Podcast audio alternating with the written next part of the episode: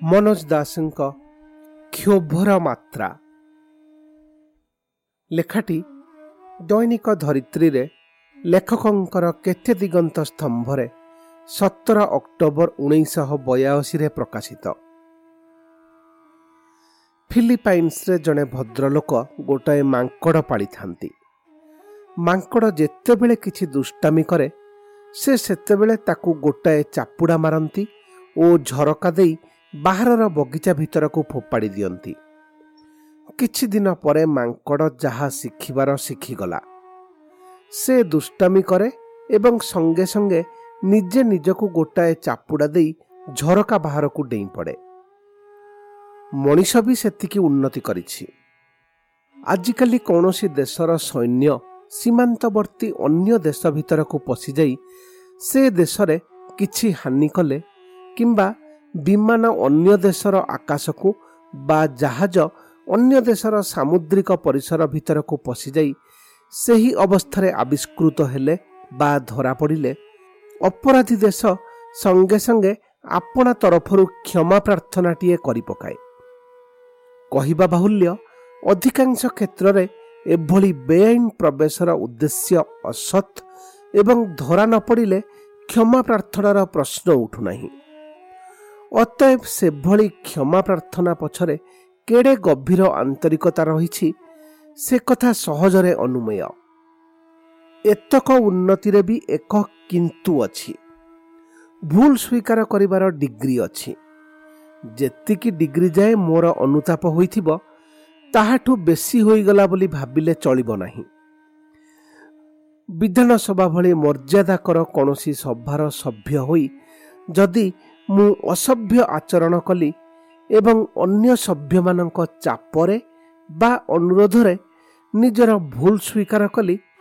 ତେବେ ମୁଁ ଠିକ୍ କେତେ ମାତ୍ରାରେ ଭୁଲ କରିଛି ବୋଲି ନିଜେ ଭାବୁଛି ସେ କଥା ଆପଣ ସଠିକ୍ ଭାବରେ ହୃଦୟଙ୍ଗମ କରିବାକୁ ବାଧ୍ୟ। ମୋ ନିଜ ଭାବନାଠୁ ମୋତେ ଅପେକ୍ଷାକୃତ ଅଧିକ ନମ୍ର ବୋଲି ଭାବି ଆପଣ ବେଶୀ ଭାବିଲେ ମୋର ଅପମାନ ହୋଇଯିବ। ମୋର ଜଣେ ବୟସ୍କ ପ୍ରାକ୍ତନ ସମ୍ପାଦକ ବନ୍ଧୁ ବିମାନରେ ଦିଲ୍ଲୀରୁ ବମ୍ବେ ଯାଉଥିଲେ। ଦୈବାତ ଦୁଇ ଜଣ ସମବୟସୀ ରାଜନୀତିଜ୍ଞଙ୍କ ସହ ଦେଖା ହେଲା। ତିନିହେଁ ପାଖ ପାଖରେ ବସିଲେ।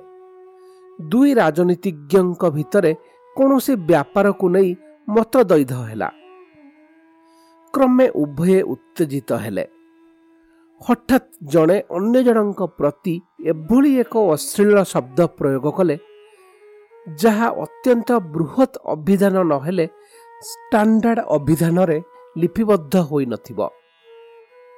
ଯଦିଓ ଉଭୟେ ବୃଦ୍ଧ ପ୍ରାୟ ସେ ଶବ୍ଦଟି ଯାହାଙ୍କ ପ୍ରତି ପ୍ରୟୋଗ କରାଗଲା ସିଏ ଅପେକ୍ଷାକୃତ ବଳବାନ।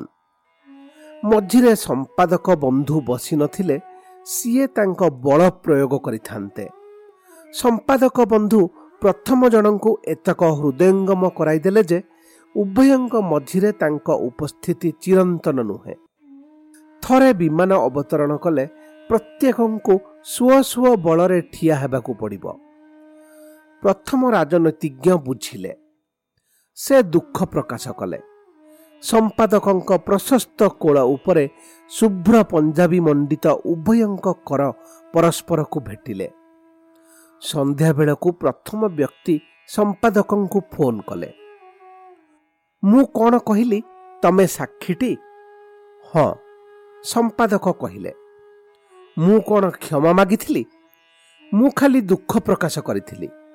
ସେ ୟା ଭିତରେ କେତେ ଜଣଙ୍କ ପାଖରେ କହିସାରିଲାଣି ଯେ ମୁଁ କୁଆଡ଼େ କ୍ଷମା ମାଗିଲି। ଏତକ କହି ଭଦ୍ରଲୋକ ବିମାନରେ ବ୍ୟବହାର କରିଥିବା ତାଙ୍କ ପ୍ରିୟ ଶବ୍ଦଟି ପୁଣି ଥରେ ବ୍ୟବହାର କଲେ। କିଛି ସମୟ ପରେ ଦ୍ୱିତୀୟ ବ୍ୟକ୍ତି ଫୋନରେ କହିଲେ ତମେ ସାକ୍ଷୀ ସିଏ ମୋତେ କ୍ଷମା ମାଗିଲା। ସେ ସେତକ ନ କରିଥିଲେ ମୁଁ କେବେ କ'ଣ ତା ସହ କରମର୍ଦ୍ଦନ କରିଥାନ୍ତି? ବର୍ତ୍ତମାନ କହୁଛି କ'ଣ ନା ଖାଲି ଦୁଃଖ ପ୍ରକାଶ କରିଥିଲା। ତମେ କ'ଣ କହୁଛ? ସେ କ୍ଷମା ମାଗି ନାହିଁ? ସମ୍ପାଦକ ବନ୍ଧୁ କହିଲେ ସେ କ୍ଷମା ମାଗି ନାହିଁ କି ଦୁଃଖ ବି କରିନାହିଁ ମାନେ ଉତ୍ତେଜିତ କଣ୍ଠରେ ପ୍ରଶ୍ନ ଆସିଲା ତମେ କ'ଣ ପାଗଳ? ସିଏ ଦୁଃଖ କରିଥିଲେ କ୍ଷମା ମାଗି ନାହିଁ ବୋଲି କହି ଆସ୍ଫାଳନ କରୁଥାନ୍ତା। ଏତେକ ଆଉ କେବେ ବୁଝିବ? ନିଜକୁ ମିଛ ସାନ୍ତ୍ୱନା ଦେଇ କ'ଣ ପାଇବ? ତାହେଲେ? ତାହେଲେ କ'ଣ? ତମେ ଧରିନିଅ ସେ ଅଭଦ୍ର ଓ ଚୁପ୍ ରୁହ। ଯଦି ନ ପାରିବ ଫୋନ୍ରେ ତାକୁ ଡାକି ସେଇ ଏକା ଶବ୍ଦ ଦୁଇଥର କହି ଫୋନ୍ ରଖିଦିଅ। ସମ୍ପାଦକ ବନ୍ଧୁ ନିଜ ଫୋନ୍ ରଖିଦେଲେ। ଘଟଣାଟି ବିବୃତ କଲାବେଳେ ସମ୍ପାଦକ ବନ୍ଧୁଙ୍କ କଣ୍ଠରେ ଭୀଷଣ ହତାଶା ଫୁଟି ଉଠିଥିଲା।